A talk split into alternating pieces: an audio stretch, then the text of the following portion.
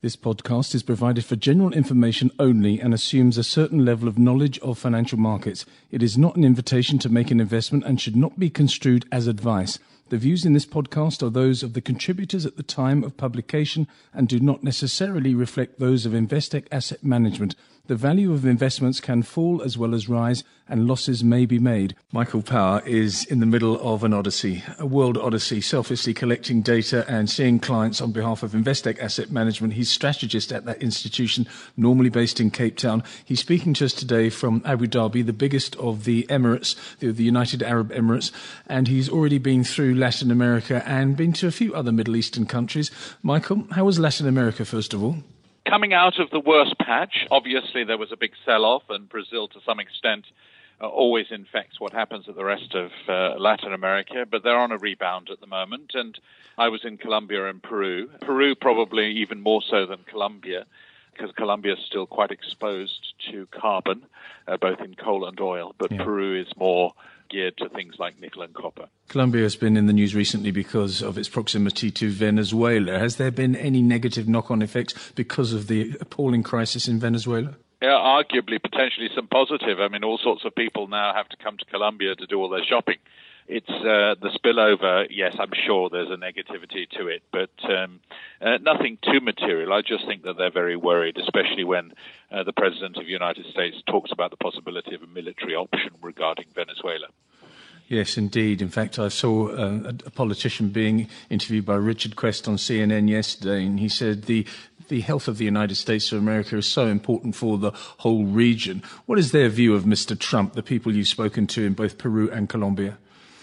Not repeatable in polite company, let alone an interview. Gosh. You know, he dismissed everybody who lives south of the Rio Grande as, as bad hombres. So you can imagine that they are smiling through gritted teeth whenever they have to uh, deal with America on an official basis at the moment and, and quietly dissing it when they're not. Are these places investment destinations, viable investment destinations for people that want to diversify their portfolio geographically and have the means to do so?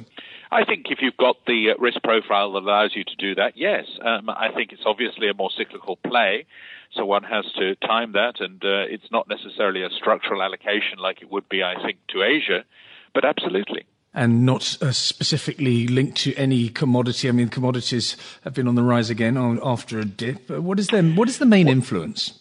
Well, I would argue now that commodities are divided, and even this is not clear, but between the energy complex, which is struggling at the moment, and uh, the metals complex, which has done rather well, and specifically within the metals complex, anything that's uh, potentially exposed to the re- renewable energy revolution. So that would be most obviously copper and nickel, but uh, if you happen to have some lithium and some cobalt, fantastic.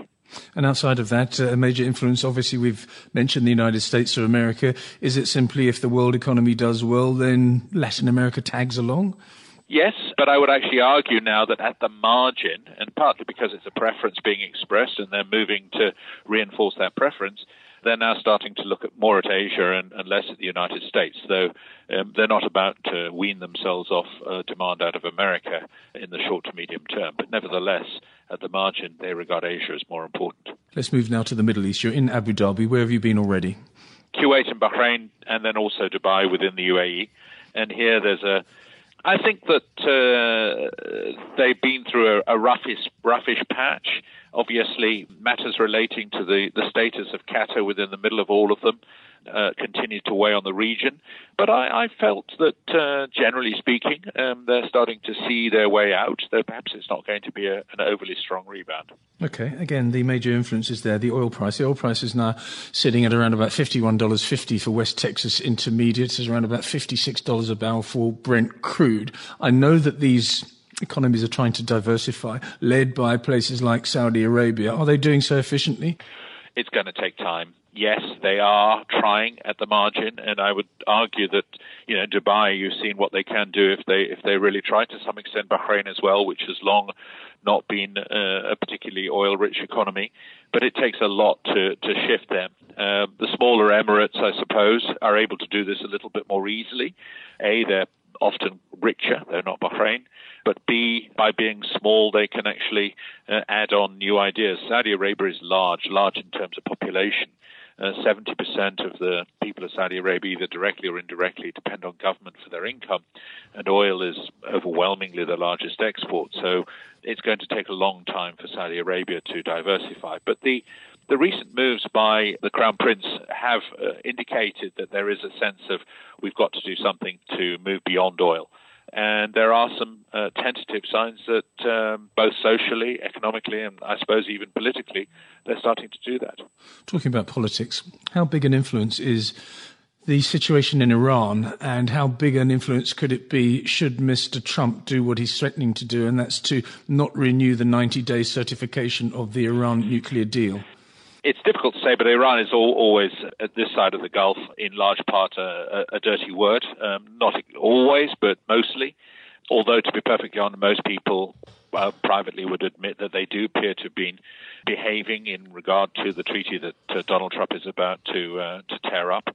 And uh, yeah, I saw even Ehud Barak, the former prime minister of Israel, yesterday said that uh, the United States should should stay in the treaty. Yes. So you know, it's always used as a whipping boy. I think they pretty much get along without it, um, and and a couple of countries at the margin, like Qatar, like Oman, uh, do have cordial, if not close, relations uh, with with Iran. But it is the other side of the Gulf, and, and uh, there is a, as it were, a gulf between them. The Emirates themselves, you've been to Dubai, you're in Abu Dhabi at the moment, which is the richest of the Emirates. Dubai, first of all, is it still as gaudy and as brash and as confident that it has been in the past with a couple of dips here and there? I would say gaudy and brash, yes, but there's just a, a patina of, of, of, settling down and a little bit of style and sophistication beginning to take the edge off that brashness, which is a good thing. It's becoming an easier place to, to visit now. There are some wonderful places to go. Um, the people themselves are probably learning to be a little less flash, um, but uh, it would be hard to tell them not to be flash at all. Yes. But one senses that, that, that Dubai is settling down. There are some issues with regarding the legal independence of the DIFC, the, the sort of the, the, financial center at the heart of Dubai, and there have been some uh, questions as to what degree of autonomy they do have from the UAE itself. I think some people have actually been abusing their status within it, so it's not as if it's all one sided, this argument. But no, Dubai feels a little bit more settled, a little bit more sensible, um, and uh, it continues to make uh, steady progress. I think it's settling down, and uh, I think it's a, it's a, it's a dream that's now becoming a reality. Is it an investment destination, the region as a whole, and the Emirates specifically? Yes, I think so. Um, selectively, again, perhaps less cyclical than the likes of Latin America. But yes, I think that's probably right. I, I think there's obviously geopolitical risk, and uh, events like what's happening in Qatar uh, show this. I mean, the, the, Qatari stock market is down quite strongly since um, uh, this situation broke out. But generally speaking, I think people are, are quite level headed, and uh, yes, I do think it is a good place to, to, to, look for investment opportunities.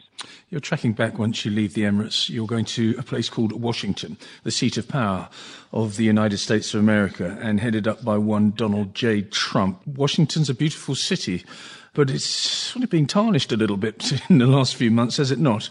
Indeed, and it's one of the reasons I want to go and find out whether winter is indeed coming. There is a sense at the moment, and uh, every day gives you further evidence of that, that, that Donald Trump is beginning to wobble a Vanity Fair article last night mm. uh, gave an expose on, on what's actually happening inside the White House. And we're seeing a, a sort of a, a, dribble turning into a, a, small torrent of executive orders and actions like leaving UNESCO, which caught everyone by surprise yesterday. Yeah. Um, the, the, Iran thing uh, came up quite quickly, although it was always going to have to be certified or otherwise. But he did certify it the first time round but it looks as if he's not going to certify it this time round. Um, if developments continue um, on the uh, on the sort of uh, the RussiaGate side, slowly but surely, and we'll have to see what Mueller comes up with. But the sense is that he has come up with something, and he's moving forward very, very carefully to make sure that he doesn't give uh, Donald Trump the grounds to sack him, as, as of course Richard Nixon did his special counsel. And there's also the issue of uh, healthcare, which we saw some sort of ripping up of part of Obamacare last night. The taxes, which I don't think anyone thinks anything of any great substance is going to come through, especially since he's out there um, cursing some of the Republican senators like Corker at the moment and, and losing the vital swing votes that he desperately needs in order to get something through on the on the tax cut side. Uh, the infrastructure story seems to have pretty much gone away, although there may be you know the odd bridge built here and there, but of any great consequence. So it looks like Donald Trump will will uh, finish his first year in office having succeeded in doing diddly squat, and uh, I'm afraid there's a sense that uh, his mental state is starting uh, to show signs of fraying. Yes, indeed. The Vanity Fair article does say that he is unraveling. And goodness me, it's happening at quite a pace as well. But we don't want to talk about that. What I just want to go back to the UNESCO story. I saw it flashing across Twitter as breaking news last night. And if you have a look at what UNESCO stands for, its declared purpose, according to Wikipedia, is to contribute to peace and security by promoting international collaboration through educational, scientific, and cultural reforms in order to increase universal respect for justice, the rule of law, and human rights, along with fundamental freedom proclaimed in the United Nations Charter. And they've left it. It's astonishing. Yes, I know. But then again, all of those things would probably be described by the diehard Trump supporter as wishy-washy liberal ideals that, that we ha- uh, want to have no part of. And this sort of almost retreating into itself phenomenon that you see happening in the United States, leaving uh, various other organizations, even the possibility now that they're going to tear up NAFTA, having torn up the PTT, the Pacific Trade Treaty. They are really going back into into their sort of um, isolationist view of the world. Uh, interestingly and quietly, the Chinese are, of course, filling the vacuum.